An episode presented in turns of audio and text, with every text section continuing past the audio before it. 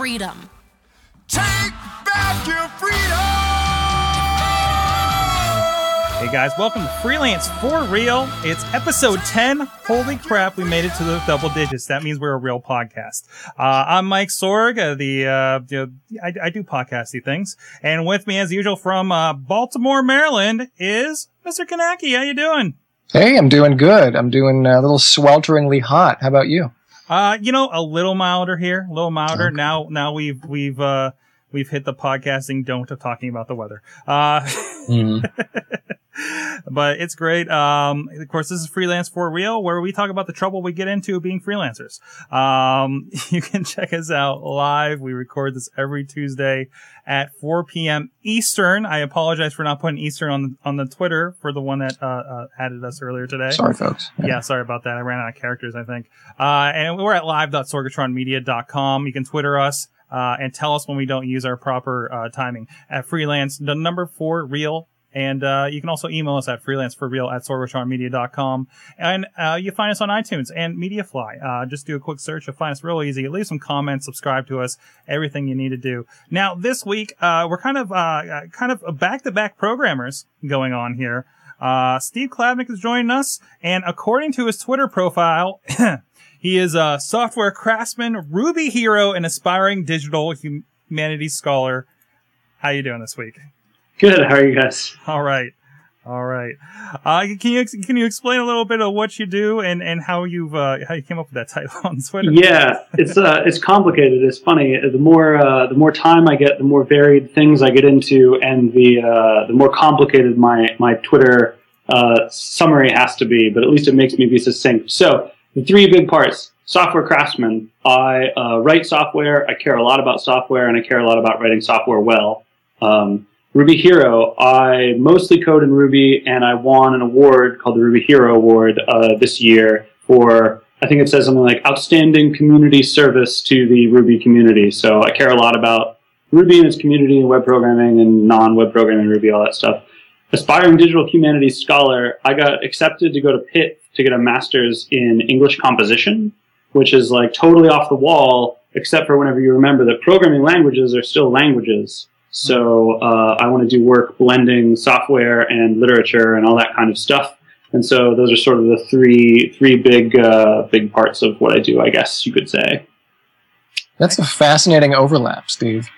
Thank you. I try. so, now I'm going to guess that only one of those is currently what pays the bills. I mean, if you consider that the first two are kind of overlapping, the overlap of the first two is what pays the bills. Yes. Gotcha. Um, and so the, the humanities thing is going to be your altruistic giving back to society? Uh, yeah, and also my own personal uh, enjoyment of you know reading crazy books and arguing about it with uh, professors. You know, that's like a an intellectual like hobby, I guess. It's a good excuse to uh, you know bust out crazy books I've never read before. So, cool. I look forward to reading like the first New York Times bestseller that's written in like some sort of uh, code structure. You know, because like there have been like uh, bestsellers written as though they were letters pen palled back and forth to each other or emails. Where's one that's been written like it's you know C plus plus? So I mean, I think one of the problems with doing something like that is that uh, I don't know if the New York Times bestseller list is the right venue for work done in that way. So yeah, this sort of harkens back to the whole like hypertext thing that the web is originally supposed to be, right? Like if you're going to write a story that's programming, it's inherently a nonlinear. And so uh, I think that it would be difficult to get that into a book necessarily. Although who knows? You know, I don't know. Maybe somebody will do it uh, effectively, but uh, it would be it would be sweet. I would read it. You might write it for all we know by the time. You Yeah, that's also true. I might end up writing it. By the so, way, uh, I, am oh, sorry. Ahead, I, I, while, while we're doing this, I, am checking out your website, following from the Twitter I just read. Um, I, I love your design here. It's this for those don't don't know. Go to steveklabnik.com and it's very uh, command line, I guess you could say. Yep, that's the idea. I uh, I I got the idea because I can't do web design. Mm-hmm. It's like the only part of the stack that I am not able to do. I got the business side, I got the the back end programming, I even have the front end programming, but doing the actual design is my uh, my Achilles heel. So I thought, what could I do for a personal website that would look good that doesn't have to do with design at all? And I was like, well, I do this command line stuff all the time, so I sort of built a command line inspired personal website. I- So, And, and so, what are you what are you using to build this? That uh, what languages people might be familiar with? I mean, this is just straight up HTML with a teeny little bit. It's like four lines of JavaScript to make the cursor blink. hmm But uh, and I guess there's a jQuery thing actually too, like a plugin that makes the uh, that makes it slide like that. So, but just straight up HTML, nothing nothing crazy server side or anything. Hmm. Excellent. Sorry, I'm stopping my dog from licking himself while you're talking, Steve. It's not you. It's him. This is a classy podcast. It Classy. It happens. really is. Yeah. Classy. You could edit that out, Mike. I just wanted to. or I could not. That's true. um, all right, so let's talk about coding here because last week we had uh, Scott Connolly on the show talking about it from a very different perspective, I think, than what Steve brings to the table. Uh, a lot of what Scott does is um, uh, consulting. A lot of what he does is like project based, and I feel as though a lot of what he does is create code or oversee code or fix code, and then send that project back to the client and cash the check and move on to the next job. And I wonder how does that differ from your approach, Steve, and, and your relationships with clients? So the the biggest thing I guess is that I do do stuff like that, but since I am sort of uh, I have a little bit of an unusual take on this. That that's a little too normal. So uh, my last contract, for example, was with uh, a company here in Pittsburgh, and basically they are building a new product in Ruby, but they don't have a lot of in-house experience, and so my job was sort of to work there like an employee. So it was more of a consulting, like nine to five kind of job but um, pair program with them and help uh, oversee all the Ruby code that their you know people are writing to and teach them like idioms and the way that you know Ruby should be written and sort of let some of my knowledge rub off, I guess. So it's not just programming. I did a lot of actual coding work, but um, a lot of it was also sort of had a teaching element or like a mentoring element to it as well. And so uh, I tend to take jobs that are like that in nature, I guess you could say. So you're at the point now where you're looking for not just creating an end result, but also developing uh, like a mentorship with the people that you're working with to, for the purpose of, of fostering future communications, or because you actually like the experience of of giving back. Well, so one of the things with this whole code is literature um, thing is that literature is written for an audience, and the problem is that programs are written for multiple audiences at the same time. I wrote a blog post about this uh, that goes into a little more detail, but basically, you have to write code. Like if you're writing a if you're writing a blog post, you know who's reading your blog, so you can write for them, and it doesn't matter if you know somebody say you have a this freelance podcast. If you had a blog going along with it, you wouldn't be writing about uh, nuclear reactors, for example, because your audience doesn't care about that. They care about freelancing, right? So you can target your message. The problem with programming is you inherently have at least two audiences. You have the computer and you have the other people you're working with. Um, and I would also say you have yourself as well, like the later you, but that's a, that's a slight divergence. But the point is you have these two audiences and they both care about different things. So it's harder to compose software than it is to compose writing in a lot of ways, I think, because of this like audience issue. So I enjoy like thinking about that as a problem. Basically, I've been programming long enough now that the actual act of programming isn't even really that interesting to me. It's the social things around programming and the fact that we don't really know how to write code that well. I mean, the the discipline is super new, and you know we we have sort of best practices, but it's it's sort of like building bridges in the Middle Ages, right? Like you build bridges, most of them work, some of them fall apart, and you don't really like it's not like today where we know, you know, we can do modeling to see if the bridge works before it actually ends up working and all that kind of thing. So, um, so the, the stuff around code is what, what interests me more than even necessarily like programming directly. Um, so yes, I think that roundabout kind of answered your question. I enjoy the mentorship aspect. I enjoy thinking about the social sides of programming and sort of working on those kinds of issues, I guess. Hello. You were that that answer was so good, Steve, that you, you literally froze my computer and shoved me out of the room. Good job. We made the same joke when, when you were gone. That's exactly what I said too. Great minds, folks. Great minds. Exactly. Cool. Am I, am I back? Am I yes, safe? Yes, you are back. You're good. All right. Let's presume nothing happened and moved on. Exactly. Um, okay, so you're big into the mentorship, you're big into the relationship sides of things. Uh, is when you're looking for prospective projects, then how do you factor that into the bidding process? Like, or are you not bidding for projects at all? Are you at the state right now where you're just, you have a flat fee, and when people want the work of Steve Klabnik, which includes mentorship, they pay him a flat fee?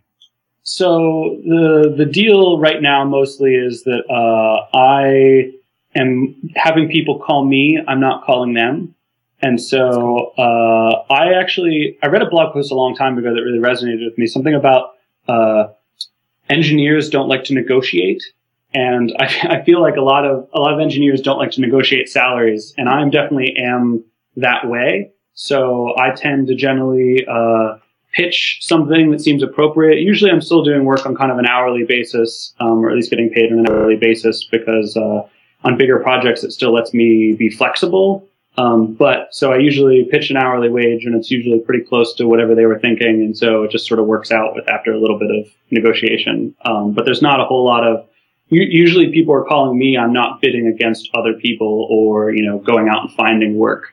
Uh, usually it's the other way around. Um, but well, and right I, now I you're also doing a lot of speaking, as you were telling us right like before this, we started recording. Thing, what, oh, sorry. I think it all gets mushed together. Yeah, so I, I, enjoy the hourly thing even on larger contracts simply because uh, when I'm doing like nine to five, so this last contract I was on was mostly a nine to five job, for example. But um, since I'm used to the the flexibility of freelancing and startup life, uh, I still like to be hourly in case I have something come up. So if there's uh, a social networking event that I really want to go to and it's at 1 p.m., I just say, you know, hey, I'm going to miss this. And then nobody feels slighted by the fact that I'm, you know, not in there from nine to five. I just bill less hours that day or whatever. So, um, so generally I'm still working on an hourly basis, even though, even if a contract is large, um, because I just tend to prefer, I think it's the most fair way of doing things. Cool.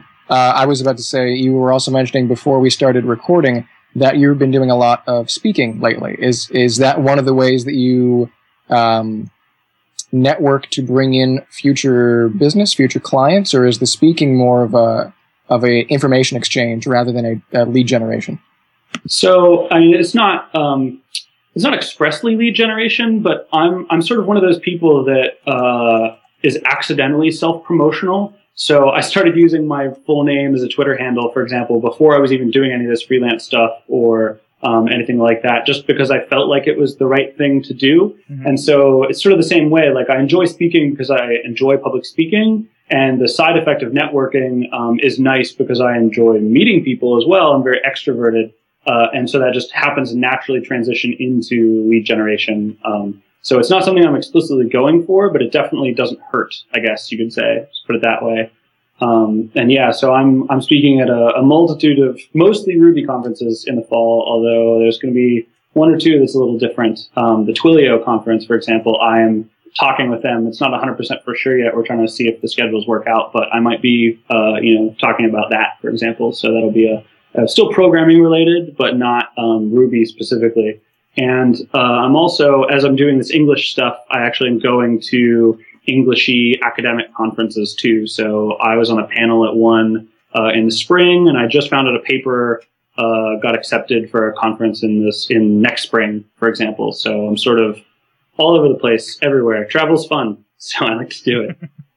Congratulations! I'm, well, it's a great thing that you can do it. Also, you know, I think a lot of folks would love to be traveling as much as they could. Uh, and apparently you've set yourself up in such a way that you, you can not only afford to do so, but you can take the time out of your regular work schedule to afford yourself the opportunities to go out and meet these, these people and go to these places. Um, yeah, I uh, talked about this with somebody recently that asked how I find the time. And basically what it boils down to is I, I decided uh, a long time ago that I would want to uh, work to live and not live to work. And so I've made several very conscious decisions about how to enable that. And I don't I don't want to say lifestyle design because that has a whole lot of uh, Tim Ferriss related things that go along with it. But I definitely have some influence there where like I don't have a car because it's too much of a monthly expense and that ties me down to a particular location. I rent a house with a couple people because that's cheaper and it doesn't tie me down to Pittsburgh if I want to leave and go somewhere else for a while or, you know, things like that, I guess. I try to specifically take flexibility above all else. Um, and so that way I can do all these kinds of things. That's a that's a pretty rare point of view. I think. I think a lot of uh, freelancers. There's, I think Mike and I for sure have had this. When you first start out freelancing, you have so many uh, pre-existing bills on a monthly basis that you were used to paying with a full-time job that you almost have to hit the ground running into the freelance world to make sure that you can still afford to keep living at the lifestyle, um, not the level, but the the the comfort and the familiarity you have been used to with a full time position. Yeah, it's it's and it's yeah. sustaining a uh, a level of comfort. That It it that is, is, too. but you're used to. everybody's is different, obviously. Yeah, and yeah. Steve Steve's level of comfort is uh, ideal for his situation. definitely. Yeah. I had the luck of going, you know, sort of like dropping out of college to do a startup and then, you know, finishing it or whatever. But I've sort of always been in that mentality of, of like, you know, uh, living in a tiny place with a bunch of people and not having a lot of stuff and having a good time anyway. And so I've managed to just transition right into it without skipping all that acquire lots of stuff step. And it's definitely helped, um, for sure. Hmm. So I could still be doing better, but I, uh, you know, I'm not like the I only own 30 things and they fit in my book bag kind of person, but I'm almost there. But uh, you know, I don't want to give up my desktop computer just yet. So that's that is how you're able to. Uh, uh, you were telling us before we even uh, booked this uh, interview how you're going to be taking off uh, as much time as you can here in the next few months to work on a lot of open source stuff, which, to the best of my understanding, is not necessarily a paying gig, right? Yeah, I mean, so this is actually in the last couple of days gotten a lot more complicated, but basically, I really enjoy doing open source because, uh, well, for a lot of reasons. One of them being that uh, open source has saved me personally a lot of pain and time. And so if I can do five hours of work and save a hundred other people five hours of work, I've, you know, um, saved tons of people time. Like my, the output gained is much more than the, the input that I put in. So, uh, so open source is what I really love to do. And the, the problem is, is that, um, sometimes that's difficult to get paid for. So, uh, with this last contract and some other work that I did, I managed to save up enough money that I could just take the next, uh, roughly six months. Before I saw my travel schedule, it was definitely like until February, but I think now it's bumped back till, uh, December with the, uh, cause I'm going so many places. Um, but like I have that much money in the bank, and so I'm able to take off the time to, to work on those projects and uh, you know sort of make that happen. And so again, that's like coming down to deliberate decisions. Like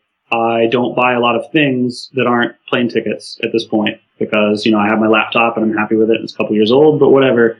And uh, you know, so it's it's all about budgeting properly and all those kinds of uh, those kinds of things. So so yeah, Well, I have some time off, but it looks like I'm actually going to be getting I don't want to jinx it, but I'm in some talks to actually get paid to do open source. Um, Nice.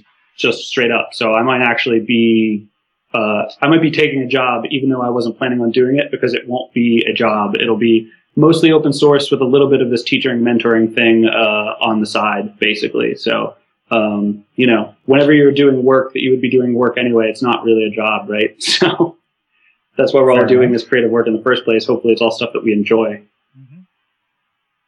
Well, I, loving your job is a big part of why people leave their jobs. So if you're freelancing and you hate it, you've made a very bad decision. I would think. Yeah. Did you know? Like, so you said you were dropped out of college to uh, go and, and work with a startup. Did you know all along that you wanted to be working in programming no matter what, or how, how did you? Because I mean, by and large, programmers either you know live and die by their freelance projects, or they get sucked into a conglomerate and never get heard from again. Uh, Yeah. How did you decide where you were going to make your stand there as a freelancer? So I uh, I always knew that I wanted to be a programmer. When I, I first picked up a computer when I was seven, and as soon as I as soon as I touched it, I was like, this is what I want to be doing all the time forever.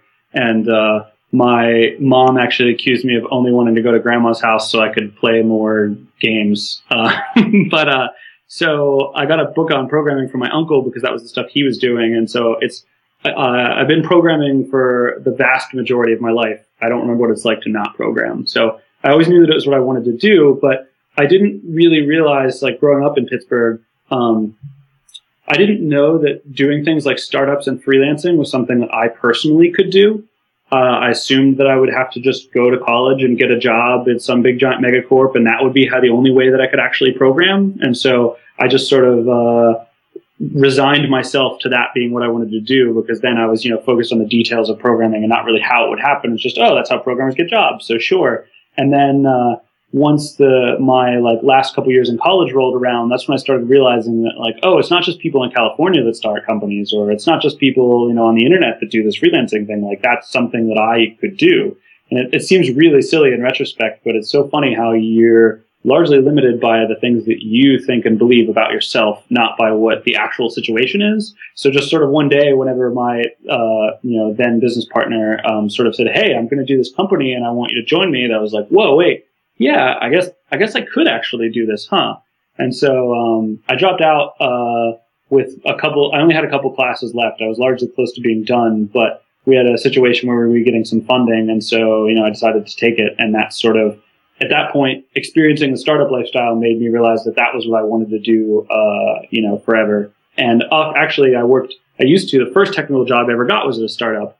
Um, so I had an internship in college at Libsyn, which hosts lots of podcasts. You podcasting people from Pittsburgh, especially, I'm sure, remember Libsyn. And uh, so, Libsyn, which is now uh, Wizzard, if I'm not mistaken. Yeah, Wizzard now. Um, although it's, it's sort of funny because they, even if they got acquired, they still talk to themselves like, I would say I'm a Libsyn employee, not I'm a Wizzard employee, because they sort of function as like a business unit within Wizzard. So, um, so I sort of had that startup. That was where I got my first taste of like startup life, essentially, because you know it was like still six or eight programmers in a small room coding with each other all the time. So it felt that way, even though they had gotten acquired and it was at a bigger you know, company. Um, but yeah, that was just really what it was. Is once I had the realization I could do it, I was like, okay, I'm going to make this happen, and then I did. So, so Ed, it was a it was a realization rather than a plan. Yeah, yeah. And then you know, once I had the realization, and I sort of was already kind of sort of doing it. You know, once once the startup stuff kicked off, and I was in that for a long time, I said, okay, this is definitely what I want to be doing. And and when you're in a startup, you're always planning for it to be transient because most of them burn out anyway. And so even though we had some funding, you know, it's never it's never 100% for sure until you have a liquidity event. So uh, I sort of had to start planning then, and that's sort of when I decided to do so. But I, I did fall into it at the beginning. Uh, can you touch real quickly on the ups and downs or pros and cons of switching? Well, in your case, you didn't really switch from freelance to startup, but if if there are freelancers who are getting the opportunity to get involved in a startup, do you have any tips in that regard? Yeah. So the the the biggest thing, I guess, as far as tips goes, um, that I have to say is m- look into the whole lean startup movement and read everything that they're talking about and do everything that Eric Ries says. Um, it's it's sort of funny if, if, you're not familiar. The lean startup movement's this thing started this guy called Eric Ries who worked at this company called IMVU that he made, and basically it's a methodology for doing startups that's like it's like the popular thing at the moment, but it's popular for a reason. Um, the more stuff of lean that I actually did, the better my startup was, and the more that we got away from what lean says, the worse my startup was. So I'm a really big believer in in their methodology, um, and uh, I'm actually applying it to some of my projects that are not startups directly. But that would be the biggest thing, I guess. Secondly, um, make sure to read up a lot on a lot of the jargon. Decide if you want to do a startup or a lifestyle business. So um, you know, there's there's a difference between a company that's going to get funding and blow it out and get huge and get acquired versus a company they're going to build up small over time and just you know work at that forever. So um, both of those paths are equally valid, but you have to know which one you're trying to go for because they require totally different tactics to make it happen. So um, you know, and then if you do decide you're going to go for a startup, startup, learn a lot about the way that the legal stuff works. You know, find a, a lawyer to explain it to you because um, when you start getting into working with other people and you have equity compensation and the different ways you can structure your company. All those things are really complicated, but they're really, really important eh, because they affect what happens in your future, you know, and you can't really like, you can change them later, but then it requires lots of awkward discussions if you decide that it's not what you wanted to be doing, right? So, um, I guess that would be what I would say about thinking about going into startups for sure.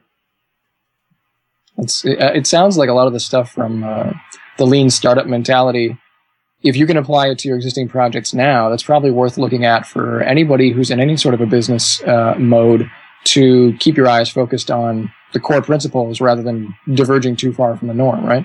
Totally. So here's actually the example. I guess I can get the I can get the plug in at the same time. So I wrote this blog post two weeks ago, call or three weeks ago, I guess now, called "Nobody Understands REST or HTTP." And if you're not a programmer, you don't understand what that means either. But it's a it's a certain kind of technology that a lot of people um, are following a version of it that's not actually the the way that the creator intended, and they sort of are half following it. And so I was pointing out ways that um, you know what was different about this guy's envisionment of this technology versus the way people apply it. And it ended up getting 35,000 hits, which is a lot for me. Um, I don't know about you guys, you know, longtime bloggers, but that's, that's big news where I come from. So, uh, I thought, hmm, I guess people are interested in this, and I got a bunch of emails too because I don't I don't accept comments on my blog, only emails. So um, after talking with people, and when I heard uh, that people were interested in reading about it, and a lot of the questions I got were, "You explained that really well. So could you explain how that applies to this?" Um, I thought, hmm, maybe there's something here. So uh, one of the things that Lean advocates is collecting information about whether an idea is viable before you even do it. So I uh, I bought a URL and I bought uh, a theme off of Theme Forest and I got a Mailchimp email uh, mailing list and I popped up a little web page that said, "Hey, I'm writing a book on this technical topic. Um, if you're interested, put in your email and I'll get back to you whenever it's going to be released." And um, then I wrote a second follow up blog post and submitted to the same kind of like story things and uh, I got enough emails that I think it's justified to actually write the book. But instead of just going ahead and writing it and seeing what happens, I was able to see, is this idea even viable? You know, if only five people had signed up, then I would have just, you know, shut up about it, taken it down and never said anything and nobody would be the wiser. So that whole thing about collecting information, for example, is sort of how I'm applying lean to, uh, to other, you know, things that I'm doing, I guess. Um, so, you know, you can sort of apply this to all sorts of projects, um, you know, with testing out ideas before they actually, uh, you know, before you work on them to see if it's worthwhile to work on them. So that can apply to anything.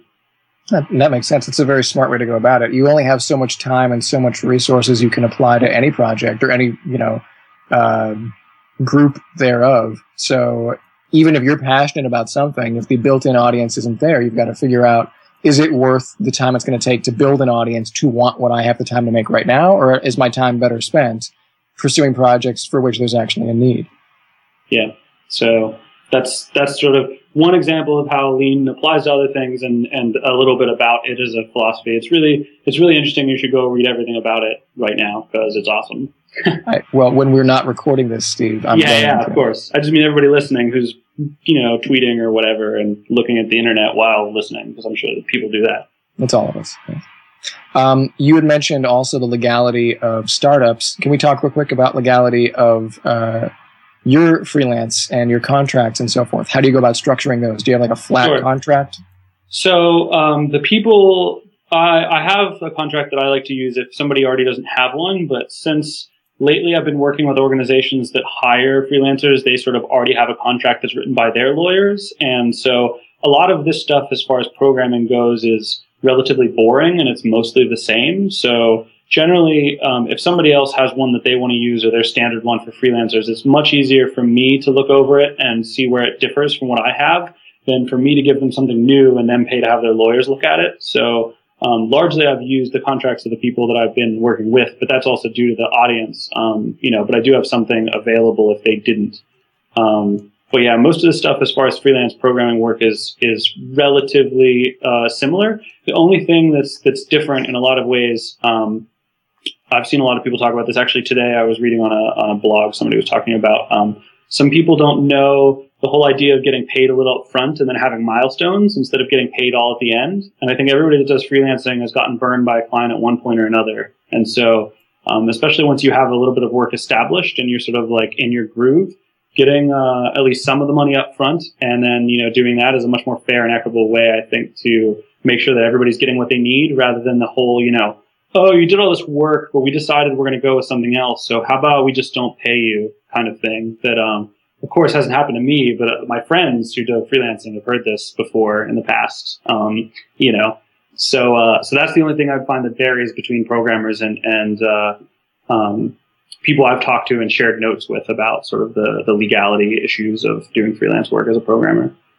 Makes sense, and it, it's it's interesting you say that hasn't happened to you, but it has happened to friends of yours. Do walk us through real quick the psychology of the programming world as it pertains to freelancers because I can't wrap my head around it from the outside. Are you all in competition for the same jobs or are you helping each other to get hired by the companies you've already had positive experiences with? How does that work? You, you sort of got cut off at the end. Your last, uh, your last bit went away. Oh, sorry. I, w- I was saying, do you all try and um, uh, compete with each other for the same jobs, or are you sort of trying to help each other get hired at the places you've already had a positive experience?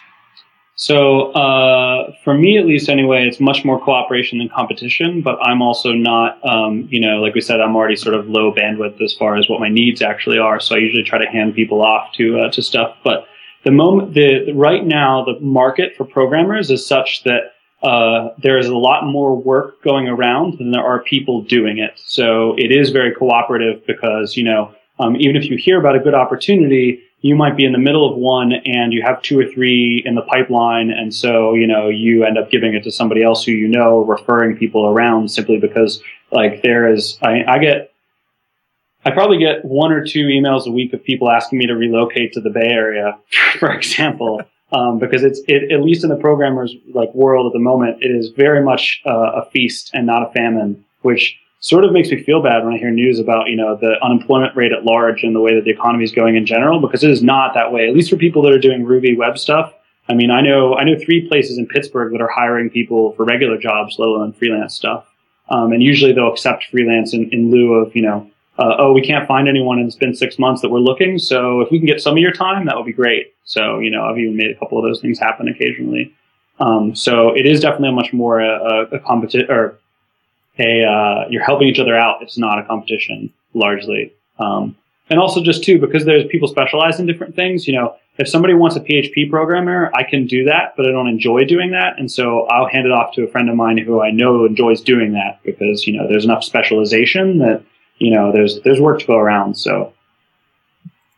I think that's an industry where specialization is so much more prevalent than generalization. Whereas if you work in the media industry like Mike and I do, you almost feel compelled to know a bit about everything. So whenever a job does come along, you say, "Oh, oh yeah, yeah, I, I, I can do that."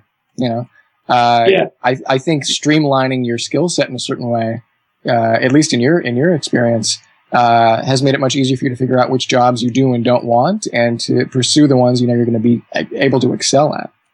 Yeah, I mean, I do know a lot of I also do have a fairly broad education on things too. So if you know if the Ruby job, jobs dried up tomorrow, I would be able to do other work, and I have you know examples of other work that I've done. But yeah, I think that there's enough of it that the specialization works out. So yeah, that's, that's about right.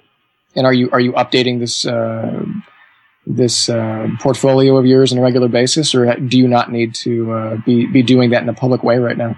I uh, I don't really have a resume. I uh, I had to give one for this last job I did because their HR department required one, and I sort of threw one together at the last second. And it was really funny because I realized after I put it together that only one of the things I put on there, and it was just a, a footnote, um, almost a reference, was like a paid job. Everything else was all open source work that I've done or um, projects that I've uh, websites that I run. You know, as a as a this is a personal project of mine, so I set up this website um, kind of thing. So uh, generally, because because the Ruby community is relatively tight knit and people know each other, and you know I am a shameless self promoter. People sort of know why they're hiring me, and I haven't really had the need to give anybody a resume directly.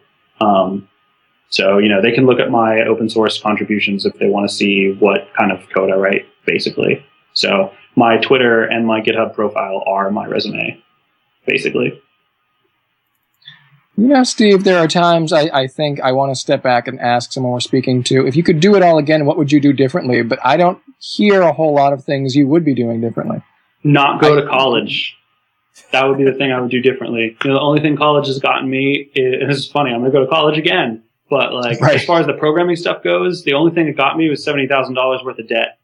Um, yeah. I, I have never gotten a job based on the fact that I was going to like that I got a degree. I uh, haven't developed any connections with industry that I would have gotten. I met a lot of friends um, that I that I value highly, but that that's really the only thing professionally I gained absolutely nothing out of going to college. Um, so, do, do, you believe that is is a is the a byproduct of the programming industry specifically, or is that just a, a, your take on the general state of higher education right now? I think it's so. I, I, don't really know for sure because I don't know other industries as well, but I feel like it's largely a symptom of, of the way that higher education works. I, I read a, one study that said that this is the first time where college has not made sense. Um, in the sense the increased amount of money you get for going to college does not outweigh the um, money that you pay. However, there's certain industries and situations where you pretty much have to get a college degree. So like mm-hmm. I've always said that I felt lucky as a programmer because if I want to program, I can pick up a computer. But you know, if I wanted to be an astronaut or if I wanted to be a doctor, even I would have to go to school and I would have to do all those things. And so in certain situations, you're definitely required to. But for anybody that's doing like freelance work, I think in our sort of like creative areas, um, you know, if you're if you're a programmer, then do a bunch of open source work, start blogging and meeting people, and you will get work. If you're, uh, you know, if you want to get into media, then you should have a million zillion Twitter followers and you should be helping promote other people's projects and you can sort of like do what it is that your job will be and people will want to have you, um, you know, do that for them professionally. So, uh, I think that if you're good, that there's no reason to pay for college. If you want to just, you know, get a job at a megacorp, uh, then going to college might be a good thing because that's sort of what they grade those things on. But um, I find that the pay is worse, the hours are longer, you're underappreciated, and you could be downsized at any minute. So, you know, like it didn't make a whole lot of sense for me. But that's the only thing that I would really, I guess, do differently is not do programming. I actually might have considered going to college anyway, but for something like philosophy instead, because then I would have learned something about the world as opposed to programming where I felt like I didn't really learn anything. It's an interesting thing. Now, Justin, I you, both Justin and I have. Uh, well, I have are, are various levels at from the Art Institute. Uh, Justin, do you feel like you you got a job because you went to the Art Institute? Because I I know I'm doing stuff quite different from uh, what I learned there, so it's not even you know applicable anymore for me. No, I. If you looked at it strictly on paper, technically my first job out of college was the result of me having gone to that school because the person who was hiring at that job was specifically looking for somebody who did go to that school. Exactly. So, yeah, and the only reason I got a job there was because I had a friend and and they got Mhm. him through something. So connections, it worked out, but not. Right. eh, But, But- not. Oh, you went. You got bachelors in this and this.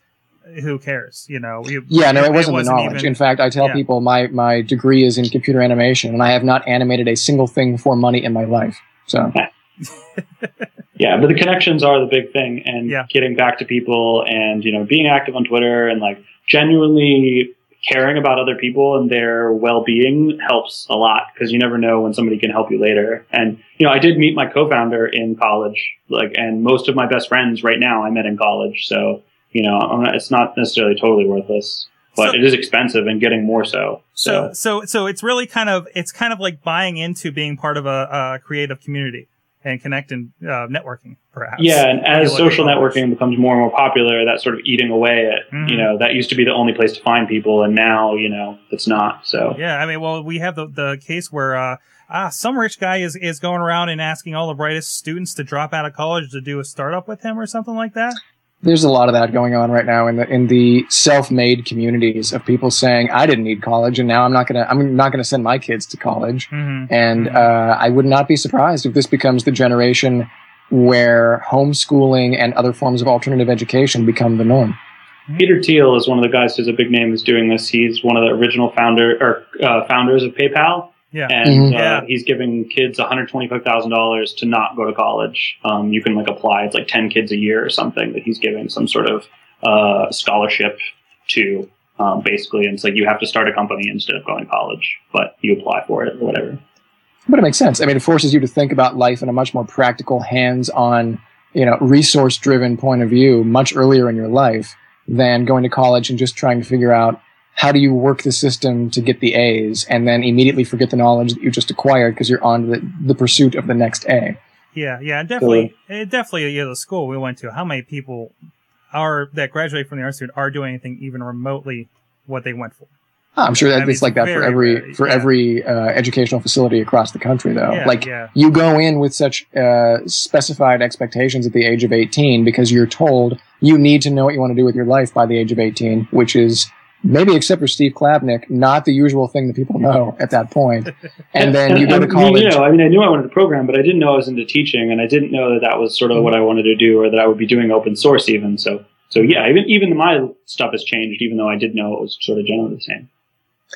If the main thing that we can all agree that we took away from college was the social aspect and learning how to, um, you know, play well with others, uh, it is an expensive lesson to have to teach yourself at that point. Um, when Steve, you say that social might be replacing some of that, I agree with it. But the one thing that I guess college forces people to do that social doesn't is put you in physical proximity to each other and force you to go on sort of a, uh, you know, life, a a a, uh, a real life, real time experience together, Yeah, and totally. you can either gain or lose appreciation for people based on the time you spend with them in college. Whereas if you're just only ever seeing them in the context of a digital or an online communication, you only see what you choose to see or what you want to see. So if we can replace that you know, uh, all in the same boat together aspect of college with something online, I think that would be useful. But until we can do that, that's the one sort of uh, un unreplicatable aspect of college. I think is going to be difficult to uh, work around. That that kind of goes to uh, recently we started a podcast uh, with with one of my clients where we were discussing uh, the noise of technology. Uh, that should be up here within the month.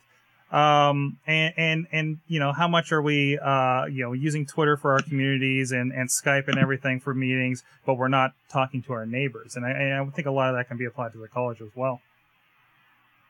So Well, we, we've turned this from a coding and freelance show into a rant about higher education. So that means, Mike, it's probably time to wrap us up.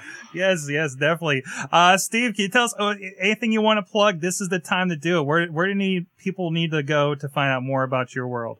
Yeah, so if you want to find out anything about me in general, my stuff, steveklabnick.com is where it's all at. And I tweet lots of crazy stuff from uh, at Steve Klabnik, code and politics and all sorts of, you know, fighting with Justin Kanaki, all sorts of great stuff. Although we haven't had one of those in a long time, so I guess We not, haven't, but, uh, although I did just listen to the This American Life uh, patent lawsuit Oh, episode. You and I could have a field day with that. Yeah, yeah, I'm totally, I'm sure. But the only other thing I guess I'd like to plug is, like I said, I am writing a book.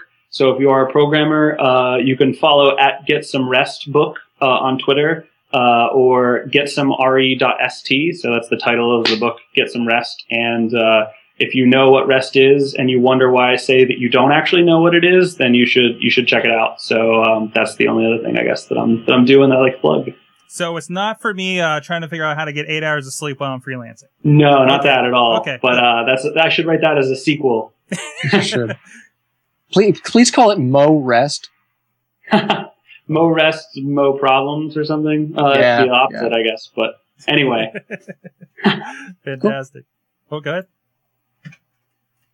Justin, did you have something there? Do I have anything to add, subtract? No, I think Steve's covered a lot of great ground today. I think I've learned things that I wasn't expecting to learn from this conversation, which is always awesome. We, we should start a what did you learn from this interview like we do on the wrestling show. Seriously, I know I come in with expectations of what I think I might get out of a certain conversation, Mhm. and uh, nine times out of ten, my mind is blown anyway. So, well done, Steve. Thank you. yeah, thanks. It's been fun. Thanks a lot, Steve, for joining us again. And guys, if you want to chime in on this conversation, your thoughts about higher education or whatever else we talked about today, uh, please chime in. We're uh, at freelance four number four real at uh, Twitter. Um, freelance for real at sorgatronmedia.com. Freelanceforreal.com is the website. And, uh, you can join us live here every Tuesday, 4 p.m. Eastern at live.sorgatronmedia.com. You can ask questions of our guests and everything. Um, and, you know, look us up on iTunes, on MediaFly, subscribe to us, rate us. And, uh, and tell your friends, tell your freelance friends, people that might be, uh, uh, trying to get into this stuff and trying to figure out where to start. That's kind of why we're here, you know, uh, to, to, to help with that. So, uh, so for this, I'm Mike for Justin and Steve. We'll see you guys next week. Freelance for real. Take back your freedom.